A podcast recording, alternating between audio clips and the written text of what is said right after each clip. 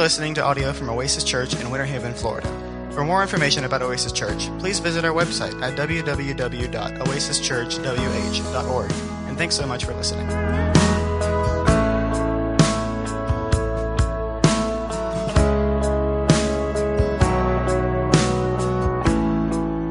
But we're glad you're here. We're in, actually, we're right in the middle of a break that we're taking from our norm. Those of you who are around here, you know kind of how we go about uh, preaching and teaching. We'll pick a book and then we'll camp out in that book of Scripture and we'll just work our way through it a little bit at the time. We just got finished with over 70 sermons in the book of Luke, the Gospel of Luke. I don't apologize for that. That's fun for me. We learned a lot about Luke, and there was so much that we didn't have time to learn, uh, and so much that I didn't know to tell you. So maybe we'll hit that again uh, at some point in, uh, in time in my history here, because uh, I don't plan to go anywhere, so we'll have time to get there uh, again at some point.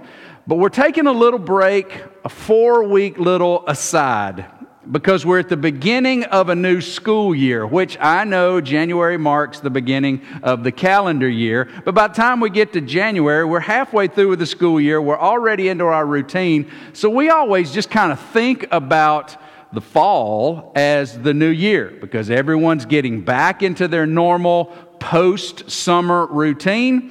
And we just feel like that's a good time to just be reminded of some important things and so we're spending these last few weeks and the, this one and, and one more considering those things about who we are as a church when it comes to the idea of discipleship.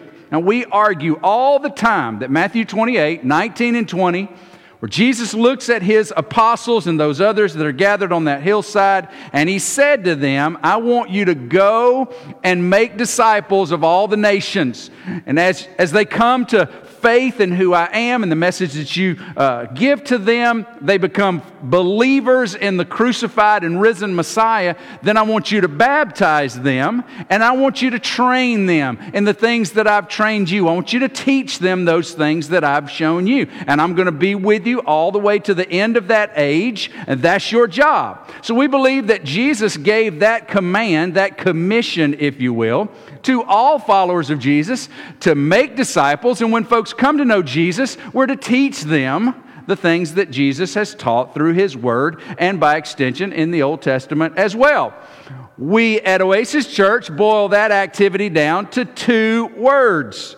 We say that Jesus has called every believer, help me out, class, to reach and teach. We're to reach people with the message of Jesus Christ crucified in their place and raised victorious over sin and death and, and proving that their justification has been provided for if by faith they will trust in Jesus and Jesus alone as their Lord and Savior.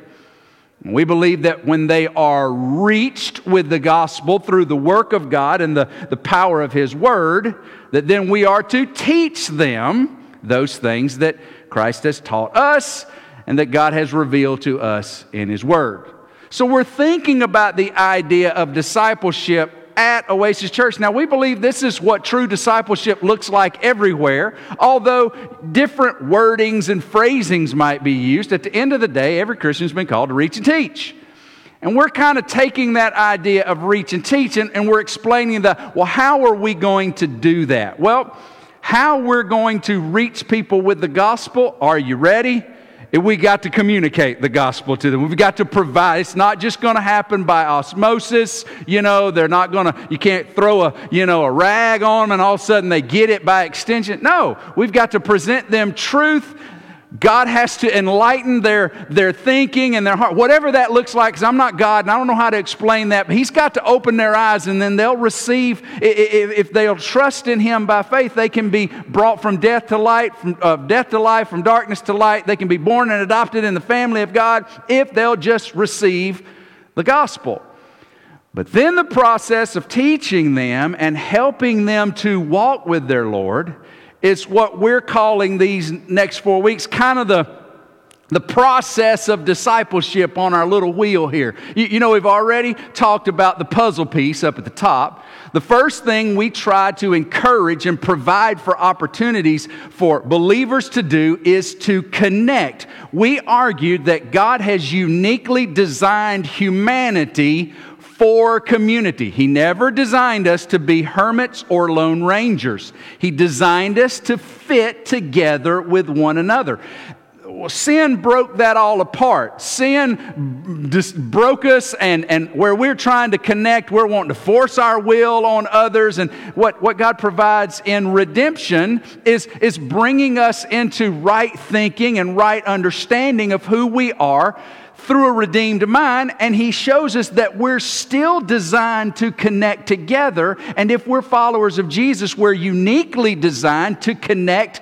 and represent the body of Christ on earth. If you didn't have a chance to hear our message on Connect, I want to encourage you, and it's always available online at our YouTube channel to listen to anything that we do on a Sunday morning. And I would always want you to want to stay up to date with what we're doing, but if you call Oasis your church, then I want you to go back and make sure that before we get to next week, that you've gone back and you listened to what it means to connect. We provide opportunities through life groups and other life group extension type things for people to be connected because that's how God made you, that's what you need, and that's what we need from you. Apart from connection, you, you won't become what Jesus wants you to become and, and, and to the most effectiveness of how He wants to use you. So we encourage you to connect. And then last week, we talked about once we get followers of Jesus connected, then we wanted them to understand that they have been uniquely gifted by God through these things called grace gifts, spiritual gifts given to us, supernatural abilities that give individual believers the ability to, to do ministry in a specific way with, with very much ease and effectiveness once you know what your gift is and you've worked on developing it. Then when you deploy it, you find that, that you're getting up to the plate knowing how to do what you're called to do, and that's to jack that thing out of the outfield or to pitch that thing that can't no one hit, or run those bases like no one's ever seen. You know what you're specifically designed for. Once you learn what your gift is, you begin to develop that by God's work in you, then He prepares you to use what He's given you for His glory, the building of the kingdom. Every follower of Jesus has a spiritual gift.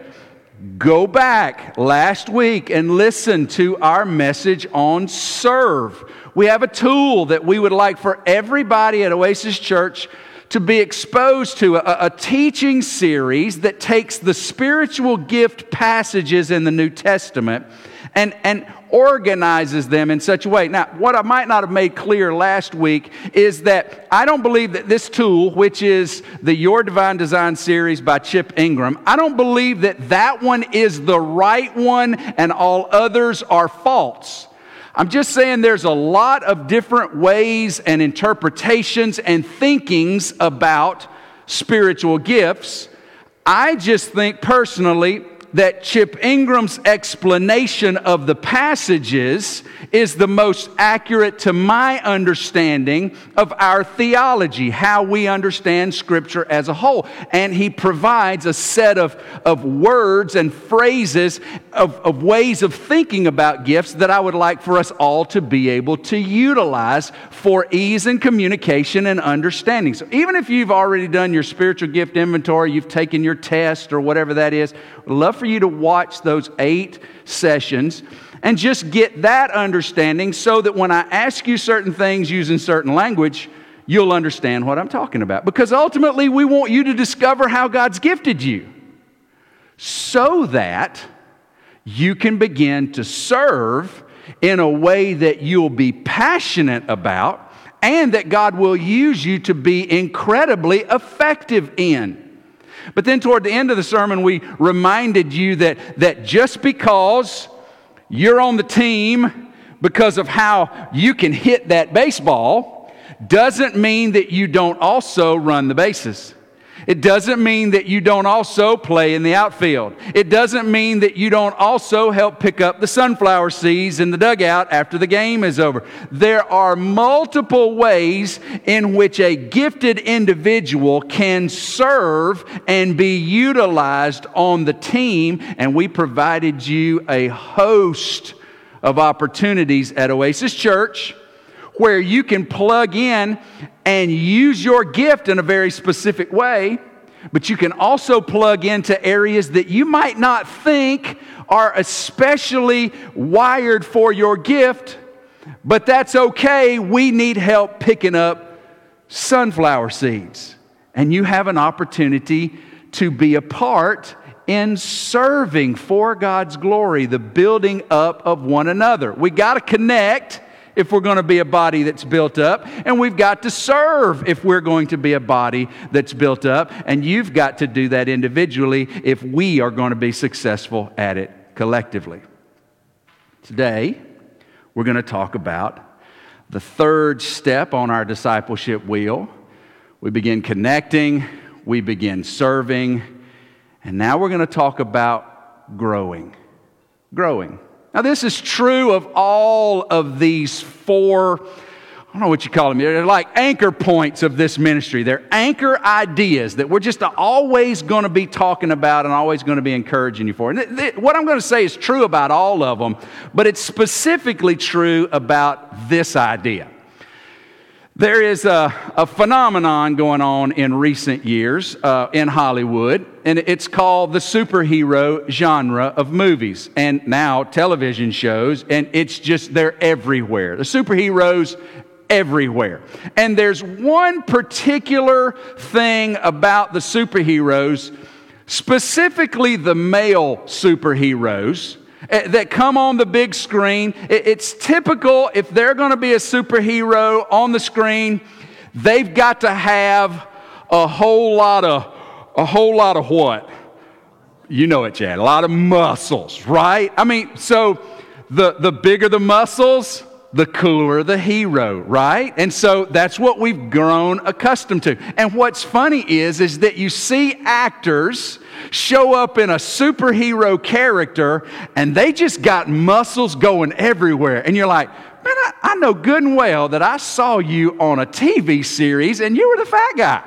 How in the world is it that now you're this ripped specimen of humanity. How in the world is this possible? I heard one of those guys on a late night talk show say to the host who asked him that question, How is it, man? No offense, but you've never been that muscle bound guy before. How in the world do you get there? And, and in so many words, not a direct quote, this actor said, You know what? This guy is in everybody. All you got to do is have the right person giving you the right things to eat and the right times of day to work out. And if they'll pay you to do it, then it's a no brainer. You know, and I got to thinking about that. You, you know, that, generally speaking, that is true, right? I mean, if, if we had someone that, that was paying us not only to live our life, but to live nice lives. And all we had to do was to get up and eat what was on the plate set before me and go through the gym routine that that person was waiting there for me and to go through that for as many months or weeks as they're telling me to do that, chances are great a lot of what that actor said is going to be true. We're not going to look like this. We're going to look a whole lot more fit, a whole lot more strong. We're going to be defined because if we if we give our body what our body wants to look like that, then we can look like that. Why don't we look like that? I'm going to tell you why. Because we like tacos, my friend. That's why. amen. Can I get an amen on time? They're not the only ones, but they're the best. Shameless plug for them, but that's what it says on their truck. Look, we like tacos, my friend. We like putting our feet up at night and preferably with a bowl of ice cream on a pillow. That's, hey, that's it. Angie raising the roof on that one. That's what we like. We don't like to run. We might have a gym membership. We just don't like to use the gym membership. And quite frankly, we don't have the time nor the resources to buy that kinds of food, prepare it. Our kids won't like it. Prepare them something else. And then do, we just don't, we, look, we go, yep, okay, it, he's in there. Y'all just ain't ever going to see him. Why? Because there are too many other things that I like more.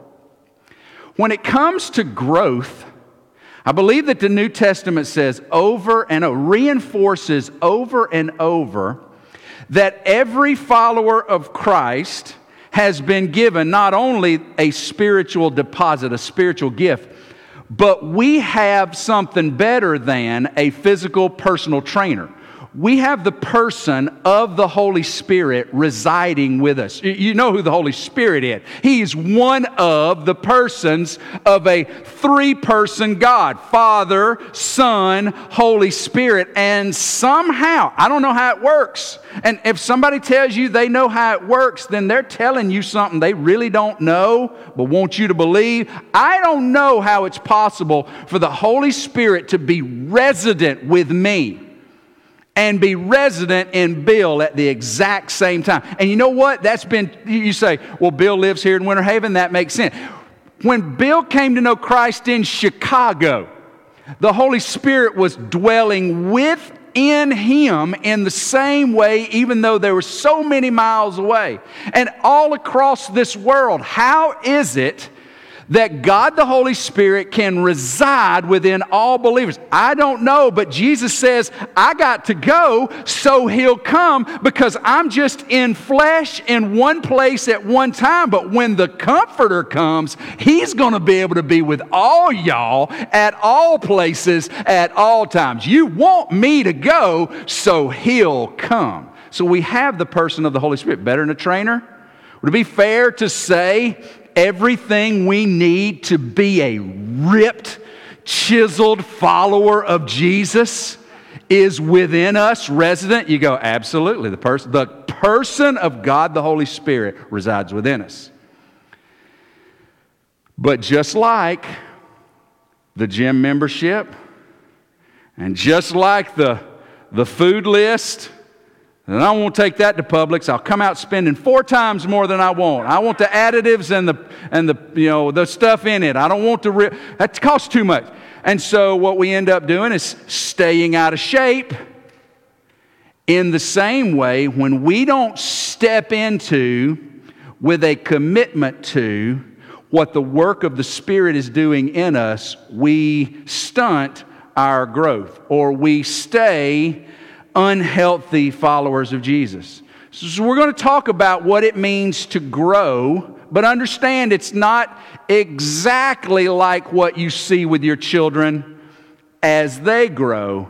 There are similarities, but it's a little different. We're, we're going to see the command to grow, we're going to see the construct of growth, and then we're going to talk about the commitment to growth. And again, we're going to be all over the, the page on, on passages of Scripture. Y'all know that ain't what I really like. I don't prefer that, but I'm just trying to build an argument as to why we focus on your growth and how we think about your growth. So, if you'll just bear with me and allow me to identify a few passages of Scripture that, that talk to this, the first one that I want to talk about is found in 1 Peter, chapter number 3, verse number 18. Peter, writing to the churches that are scattered abroad, the apostle Peter, he's, he's, he's, been, he's been talking to them and warning them about false teachers. Which, if I'll just go ahead and tell you, we've got this week and next week, and then the first week of September. I think we're going to spend a few weeks in 2 Peter. I think what 2 Peter has to say is very relevant to our time today. But he's talking to the churches about being aware of false teachers and not getting caught up in things that aren't true. And he says to them that, that, that they need to, to take care that they're not carried away by some by some random teaching that's not connected to what God's word says. And then he follows up with the last verse in 2 Peter. He says, But what you need to do is grow in the grace and knowledge of our Lord and Savior Jesus Christ. To him be the glory both now and to the end or to the day of eternity.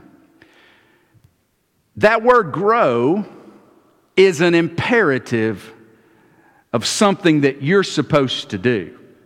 Now, you bring the baby home and we see pictures and oh, it's wonderful. And, and mom will take a picture on the blanket, you know, the blanket that shows the months, and then they'll lay the baby on the month. And I'm this old and I learned how to do. We, we expect there to be a difference between the length of the child at month one as to month four. Why? Because just naturally we grow.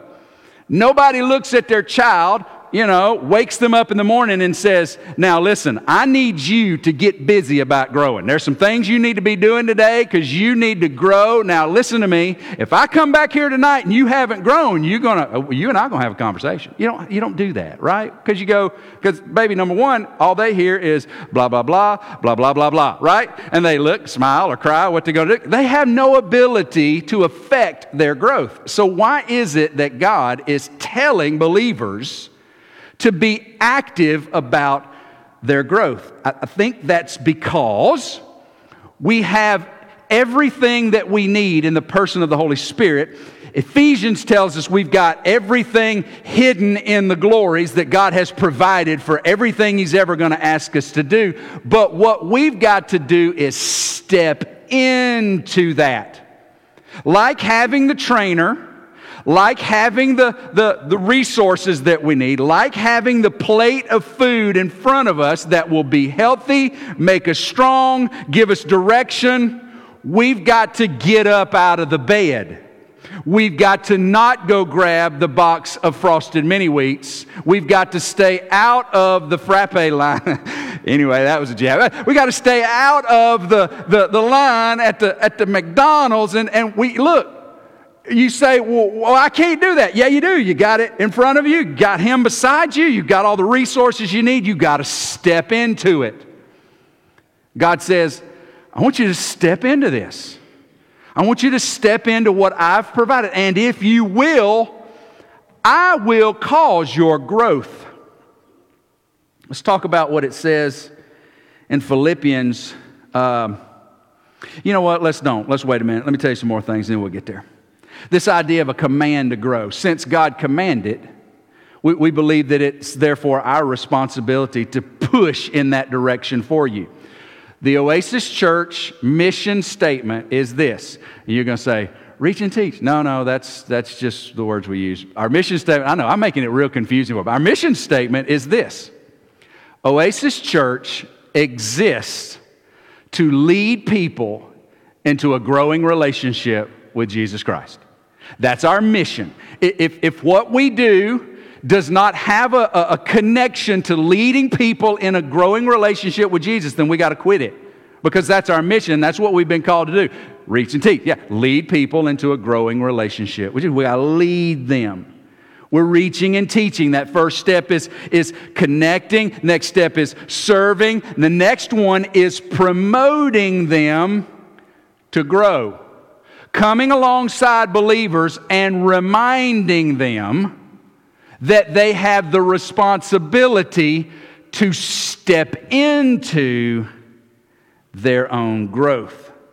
So I'm going to build this construct of growth. And uh, there are a number of passages that we could have used. I'm just taking a sampling of some to just give you an idea of this, of, of what it means to to grow, to be growing, to mature as a follower of Jesus. Number one, growth is God's activity in us as we respond obediently to His Word. Philippians 2, verses 12 through 13 says this Therefore, my beloved, as you have always obeyed, now Paul's in prison.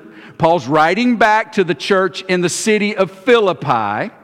He says, As you've always obeyed, so now, not, not only when I'm there, but, but much more in my absence, here's what I need you to be doing work out your own salvation with fear and trembling. Because, verse 13, verse 13 says, because it's God who works in you both to will and to work for his good pleasure. Paul says, When I'm with you and I say, let's don't do this, let's do it, and you're willing to obey, okay, I'll do what you say. Yeah, well, whatever, whatever you say, Paul, what, what we should do next? Well, we shouldn't do any more of that, guys. That, that, that, that's part of our pagan life. We shouldn't do that anymore. Let's, we're dead to that. Let's begin to. You've always been willing to do what I've said, but I'm not there.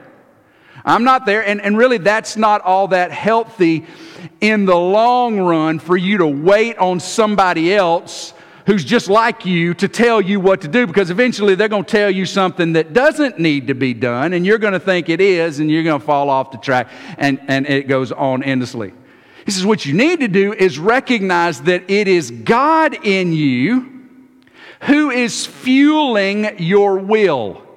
He's fueling your want. He's fueling those desires in you and he's pushing you to do those things. Have you ever sat on the couch and had just these wrestling conversations with yourself about what you ought to be doing? I mean, you're, you're, on, you're on reel number 203 of Instagram. Kids know what I'm talking about. You watching these reels or maybe you're on the 230th little two second or five second video and you're going, I probably ought to be getting up. I probably shouldn't have been sitting here for the last 30 minutes. I, that's, that's, you know what? I'm about to run out of time to do the things I'm supposed to do, not nearly enough amount of time to do what I was wanting to do. You, you know, you have these conversations. You want to do what you're supposed to do, but did you see this cat? I mean, he just, and then they jump and they kiss. Uh, oh, let's see what the next one is, okay? I don't, I'm talking for y'all. I don't watch cat videos. But anyway. I like the guys on the motorcycles who do funny things. But anyway, we have these wrestles. Why? Because internally, we know what we should be doing and we're wrestling. Paul says, Look, God is at work within you, and, and He's busy about adjusting your will to Him, and He's trying to push you toward putting it to practice. Step into that. that, that look, there's a much thinner guy in here than I am. And you know what it's going to take? Getting off the couch and going and pushing a little weight, going and doing a little walking, maybe a little jogging, probably not a lot of running, but I'm just getting mobile. I got to step into, I got to work out my own salvation. I've got to work out what God's already doing in here out there. Well, how do I know what God's doing in here? Well, He tells us all about. Read, teach. I learn what God is saying. It's all connected to God's Word. He says in 1 Peter chapter number 2, verses 2 through 5, he gives this uh, little illustration. He says, like newborn infants, long for the pure spiritual milk. Now, for most of my life, I heard that like newborn infants long for spiritual milk then you're supposed to do something. No, no. Peter says, like newborn infants do, you are to long for the spiritual milk because that's the imperative verb right there. You're, you're to long for something.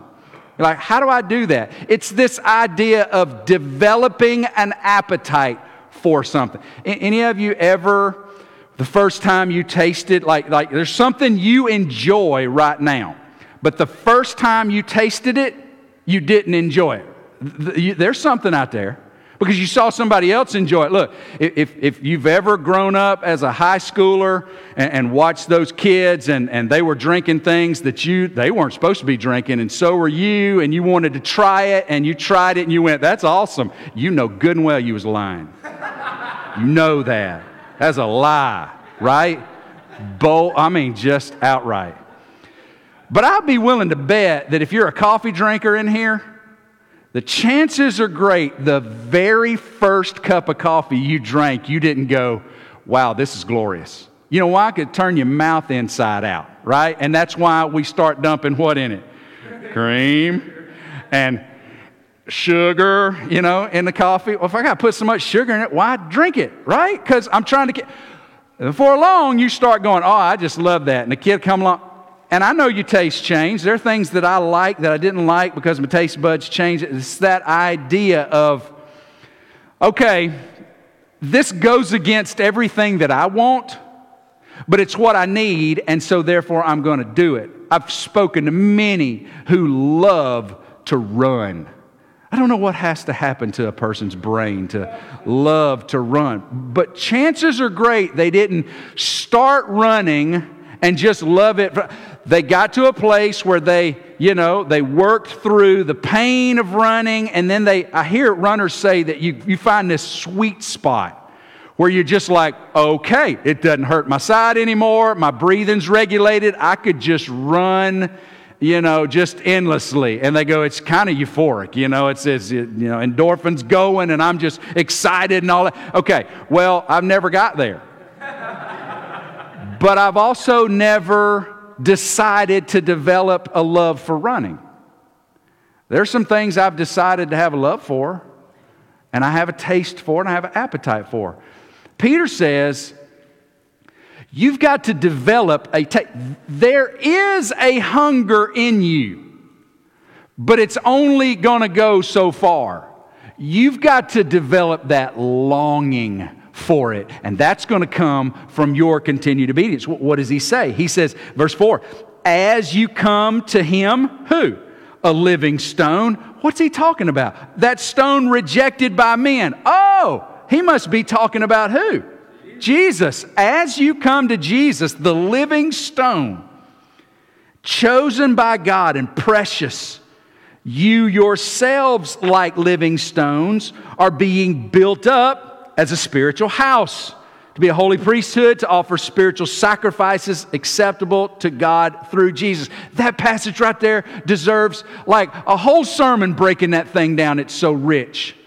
The point we pull from that is that we are being built up as we come to Jesus, as we get out of the bed and deny those other things and we come to Him, then we are being built up by the chief cornerstone into living stones that, when they're fit together, become strong and stable around one another. And when we're doing that, you know what we become? We become an entity that the gates of hell cannot prevail against if we're growing.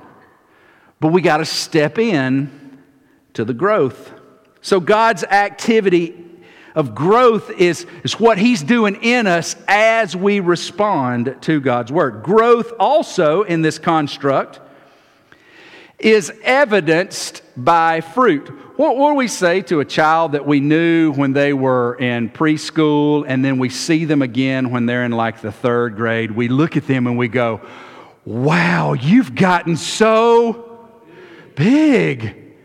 Man, the evidence of natural, normal human growth is that you just grow bigger. When that's not happening, you know that there's something going on in that life that, that's not working like it's supposed to work. We're like, wow, you've gotten so big. And you, man, look how tall you are. And where did you get all that, that little stuff on your chin? That's awesome. I haven't seen you. Because they're growing. There's evidence.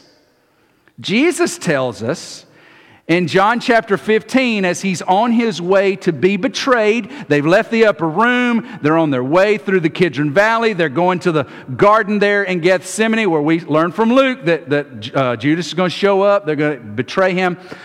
Jesus apparently finds, or, or, maybe he sees a vine, or, or maybe he just uses the illustration, but he says, Your relationship with me is like a vine and branches. He says in verse 4 of chapter 15, If you'll abide in me, and if you're abiding in me, then that means I'm abiding in you. If my arm is connected to my body, then it is vitally connected to each other. There's things going on between them that are necessary for, for this body arm situation to be in a healthy state. He says, If you're abiding in me, well, then I'm abiding in you. He says, uh, you, you can't bear fruit. You're as a branch.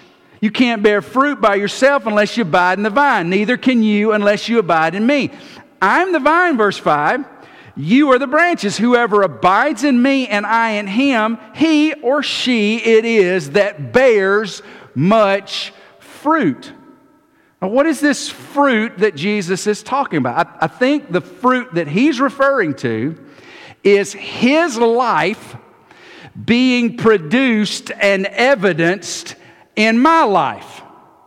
What, what, what, is, what is fruit? What is an apple on a branch? Well, it's, it's fruit. It's something, you know, that could be in a, you know, in a lunchbox or in a pie. But at its simplest way, it is evidence of what kind of tree that is.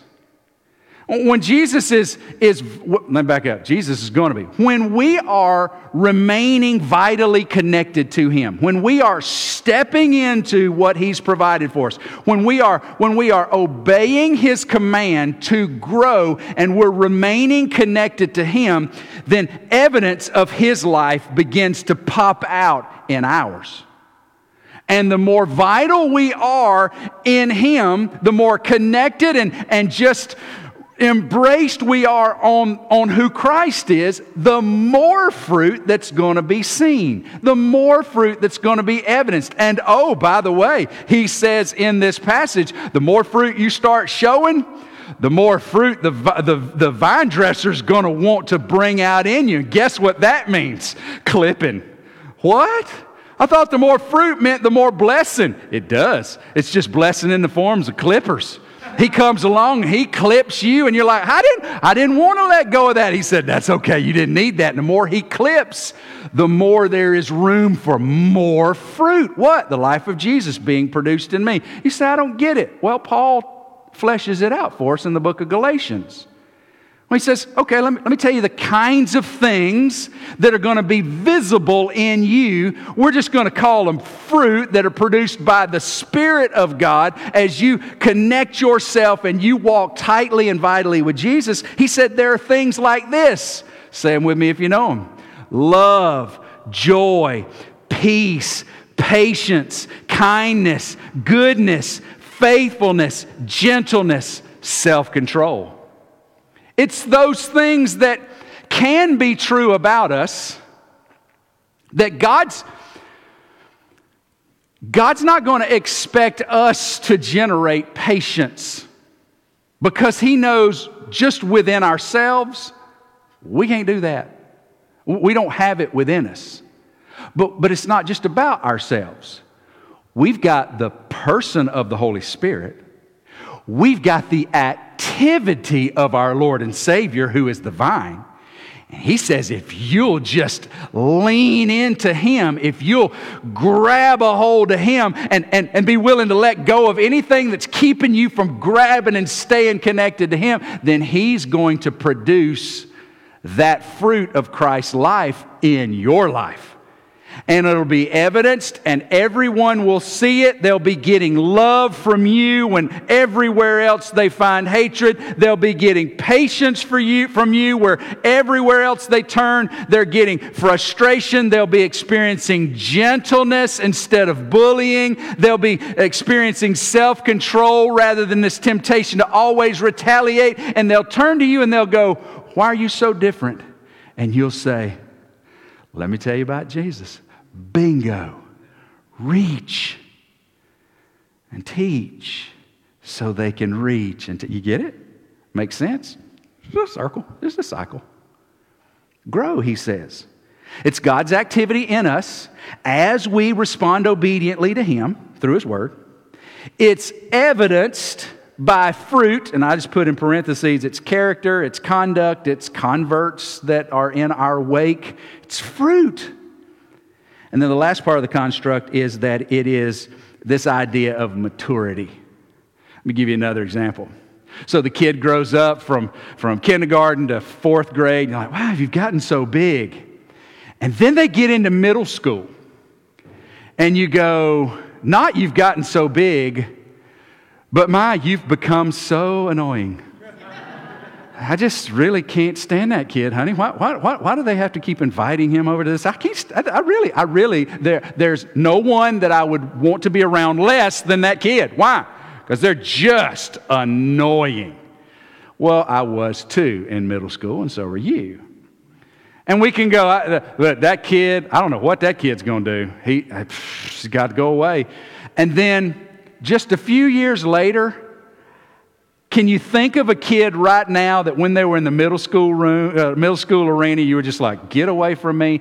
And then they show back up after a few years, and you're just like, who are you? I mean, you've, you've become delightful. I mean, you're just, you're not that kid that I used to know. I, I, I, I would love to sit down and have a conversation with you. Come to my home anytime. How is that possible? What happens is your wife leans over and talks to you in your ear and she says, Because he's grown up a little. And we know grown up just as is just a country word for he's maturing. You know, they're not quite as annoying as they used to be. Why? Because they're, they're not thinking with that deranged middle school mind anymore. They're starting to put like things together like they're supposed to be. Love you, middle schoolers, but you're there. Just try to walk out. I'm just saying. They just, they mature. And you're like, this is so cool. That's why we should be patient with the middle schoolers. They're going to grow up. They're going to grow up, and, and some men in their 20s are going to continue to grow up and maybe not be as annoying. You said 30s, Chad. I didn't say I wasn't going that far. There's something about maturity. So, spiritual growth is, is that idea is as we step in, as we embrace God's activity in us, evidence in fruit, and it brings about maturity. Paul says in the book of Colossians, his letter to the church there in Colossae, Paul says, We're going to proclaim um, him we're going to proclaim. Who is him? Well, if you look back in the verses previously, he, he's making an argument about Jesus. So he's referring back to, and he's like, Jesus is who we're going to talk about. Jesus is who we're going to introduce people to. Him we proclaim. And we're warning everyone, and we're teaching everyone with all wisdom, not Paul's wisdom, God's wisdom. We're teaching them with all wisdom so that, I know the so's not there, so that we may present everyone mature. He's saying, I got folks that have walked with Jesus for, for a while, and we've been pouring into them, and we've been pushing them to grow in their faith, and then we've been trying to teach them how to bring some of these others along. These got a long way to go, and we got to walk with them. We got to bring them along. But you know what we're committed to doing? We're committed to just keep on keeping on. We're going to keep telling them. We're going to keep instructing them. We're going to keep walking with them. We're going to keep pushing them to put this stuff to practice because it's our responsibility that everybody come to maturity. Not just a few, but all y'all, if we can say it that way. That's our responsibility. It defines um, growth in others. You look at them and you go, why, why do they always get mad at so and so when they, you know, they're, they're in their life group and they always are there, you know, they work with them in that, that arena. They're always getting upset and take that. You back up and you go, well, probably it's because their spiritual maturity just hadn't caught up yet. They, they just hadn't, haven't learned how to embrace the fact that I'm supposed to bear with you because I know you're bearing with me and we work together and, and love conquers a multitude of sin. They just hadn't learned that yet. We're not going to throw them out with the trash. We're going to keep working with them. We're going to keep pouring that instruction and then pushing them to put that to work. It's one of the things I do anytime someone comes to me and says, Pastor Kevin, can I sit down and talk with you? And they'll tell me about who they're mad at. And I get it. We all get mad at it. But you know what I do? I take them through the scripture and I talk about how that just as easy as it is for you to get mad at them, they could be mad at you. And what God says is, is look, as much as it depends on you in Romans, live at peace with everybody because all y'all are my kids, God says, and I'm raising you and y'all are at different places and you just got to learn to get along, even though you might want to do that. That's okay. It's what we call sacrificing for the needs of others and it's one another, and I want you to do it. You know, it might be why a lot of people don't come tell me why they're mad at folks because I don't just I, I don't just say, well, you know, I understand why you're mad. No, let's talk about how that you can let go of that for the growth of the other. And what ends up happening is you grow yourself. Does that make sense? And so we define others their, their spiritual place by their maturity through their actions also defines our strategy. That's what we're going to keep doing. We're, we're going to keep pushing toward maturity. So, this construct of growth is it's God's activity in us, it's evidenced by fruit, the character of Christ, and it's going to define how we understand one another, and it's going to define how we push toward maturity.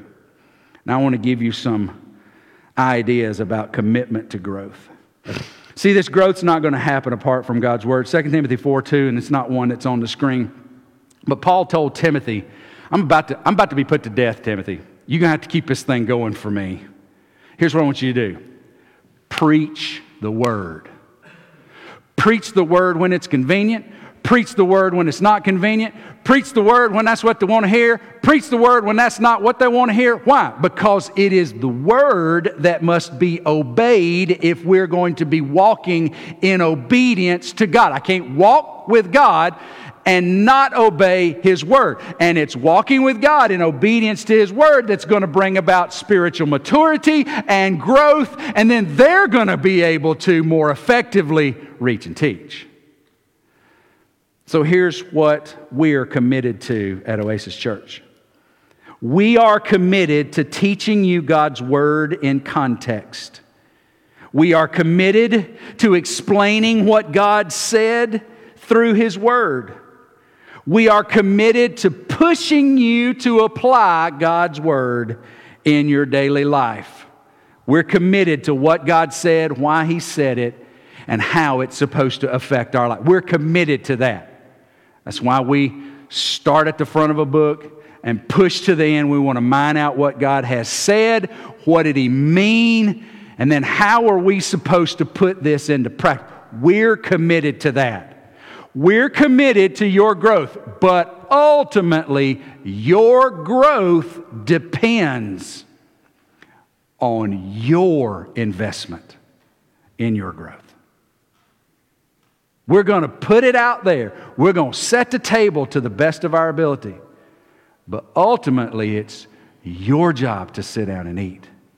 We can't make you do it, but we can push and we can provide opportunities. Let me tell you about some things that we provide. Your spiritual growth, I break it down into to three things that you'll do. Number one, growing in, in your walk with Jesus will demand daily time in the Word and prayer. It just will. You, you can't get around it. You get away from God's Word, you get away from communicating with Him, it's going to stunt your growth. You, you'll be unhealthy and your growth will lessen, if not completely stop for a season. We provide tools for that as a church. We, we provide the Oasis Church app for both Apple and Google platforms. Look it up Oasis Church WH, and it'll pull up the little gray icon. That's our app. It's got some tools on there to help you engage with God's Word because from that app, you'll be able to find a tool that one of ours created Grow My Walk.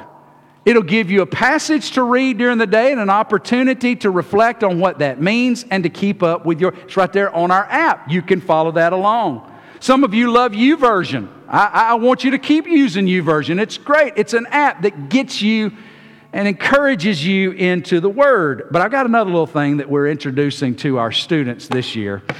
This is a little more in depth. This is called Quiet Time. It's Word of Life. It's a thing, tool we're using in student ministry. And uh, what it is, is it's a daily devotional journal. And it has a passage and an opportunity for you to work through it. And You go, well, I don't need that. That's for kids. No, it's for teens and adults. We got a number of students, a number of adults that want to use this. It's a $20 resource. And what it would do is get you in the same passage. It starts on the 28th so in just a couple of weeks. But if that's something that you go, you know what, I'd like to, I'd like to be involved with the same passage and, and I'd like to be involved with what's going, then get involved. You can find that same passage, I believe, through Grow My Walk, that, that I think he's connected to the quiet time. I believe Nathan is. Uh, so if you'd like to be connected to this, then find me or send me an email, pastor at oasischurchwh.org. Say, I want one of those. I'll order you one pay, give 20 bucks, cover the cost, and you can walk with that as well. Because we need to be in God's Word. But not only that, we need to be taking deeper studies. Everyone should have received an email with an invitation to a tool called Right Now Media. If you didn't receive that, it's because I don't have your email or I didn't have you in that grouping and you need to let me know. I didn't get that email. Okay, cool. I'll find out and I'll send it to you. What that'll do is allow you to access hundreds and hundreds of Bible studies that you can use with your family, with your children. There's videos on there for your kids. The Veggie Tales, I think, is on there. All kinds of fun stuff. Ways to engage with God's Word. We give you those tools. There's a, an opportunity that Steve Clevenger's been taking advantage of. You ought to ask Steve about the Ridge uh, Bible Training Center. It's like seminary level Bible training for the layperson. It's awesome. It is, it is fantastic. He's had a great time. I, I love the material. Y'all have gotten the material sometimes, didn't even know you were getting it because I have it. And not only that, I help teach that particular program. That's something that you could get in where you're really going to start digging into the scripture. But it's accessible to every person sitting in this room and watching online because you can do that. You don't have to go to seminary.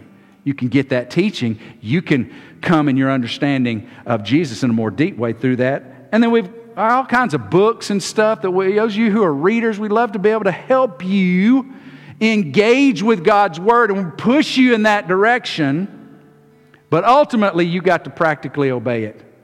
If you don't obey it, it ain't going to matter. Whatever you know that you don't put to work is worthless. Whatever I know that I'm not applying, whatever I tell you that I'm not willing to do, is worthless for me. Work for you if you'll do it. But it's just knowing it's not enough. You got to put it to work. How long are we going to do that? When do we reach maturity? When Jesus comes. When Jesus comes, he brings all that that's lacking to completion. It's just like finishing the race. All of a sudden, whoop, we're done. Hey, how about that? We was a tiring race, but now we're at the finish line. We're growing, maturing, looking and sounding more like Jesus. What keeps you away from that? Some of us are stalled. We just kind of got a little bit lazy, maybe a little bit distracted, maybe some life circumstances just kind of got us out of way. You know what we need to do? We just need to pick back up and just say, Lord, I've been gone for a little while, but I'm ready to come back. You know what you're going to find? Get in here. Get in. Let's, let's go. Let's walk. Maybe we're stuck. Maybe we're trapped in something that we just can't seem to get out of. We might need a little help. You know that's what we're here for?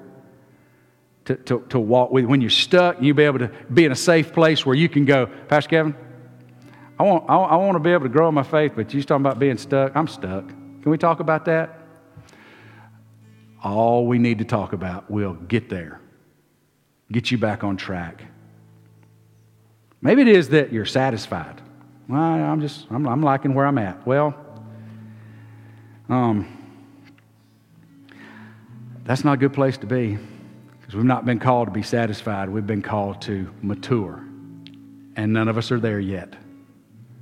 So maybe that's something we need to confess and make a step back toward our Lord. Maybe it is that we are just um, controlled by sin. And because we're walking in sin, we don't want to spend time with Him. Well, those things need to be confessed, repented of, where you'll find restoration and re engagement so that you can keep back walking with Him. I don't know where you're at. You know where you're at. But I know what I want. I want you to grow. And I know what God said. You, you got to grow. So let's move in that direction together today. What do you say? And then next week, we'll sit down and we'll have a lunch about what that might look like as we move forward. Agreed? Let's stand together. You know, it's possible that you showed up today and you're not a follower of Jesus. And, and if that's you, I want you to know I am so glad you're here. Because I know this apart from Jesus, none of this is going to work. But guess what? Apart from Jesus, nothing else in life works either. It may seem to work for a minute, but it has no eternal value. And I want you to know the God who loves you, made you, and then provided the opportunity to save you if you'll just simply respond to Him. So if you don't know Jesus as your Savior, it's all about Jesus and it's about trusting Him and no other. Crucified in your place for your sin. I'd love to talk to you more about it before you leave if you'll allow me that privilege. Christian, let's grow together. Let's be dedicated and committed to that end. Father, we thank you for the day. We thank you for your love. I thank you for those that are here, those that are watching. I pray that you'll use your word to enlighten our minds, to speak to our hearts, and show us exactly where we are. If we're followers of your Son, show us exactly where we are on this growth wheel. Are we stalled? Are we stuck? Are we satisfied? I pray that you'll give us a desire to want your word and then to put in the work to engage with it and then apply it obediently. God, I pray that you will um, that you will push us in that arena of growth. Help us this week to be branches that bear fruit, the life of Christ being lived out in us. God, you know those that are sick and at home and are in need physically. We pray that you would provide healing and, and uh, that you would bring them back to us as soon as they're able. I pray for those that are going through trying, difficult circumstances that you'll provide wisdom and grace those that need counsel, give them the courage to seek it out. God, those that need mercy, may we be ready to provide it to them as the hands and feet